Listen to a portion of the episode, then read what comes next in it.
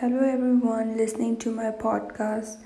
This will be my first podcast or first episode on Roman Empire. And today I will be sharing you all about how the Rome originated. And here it goes.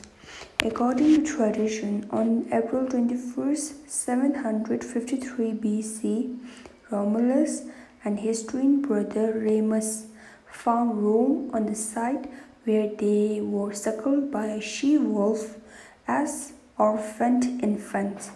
Actually, the Romulus and Remus myth originated sometime in the 4th century BC, and the exact date of Rome's founding was set by Roman scholar Marcus Terentius Varro in the 1st century BC. According to the legend, Romulus and Remus were the sons of Rhea Silvia, the daughter of King Numitor of Alba Longa. Alba Longa was a mythical city located in the Alban Hills southeast of what would become Rome.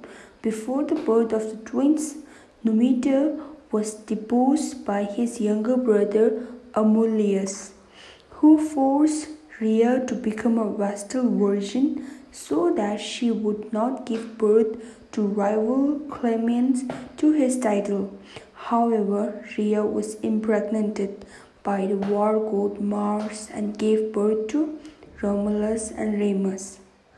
Thank you, and I will be continuing this episode in my second episode. Thank you, everyone.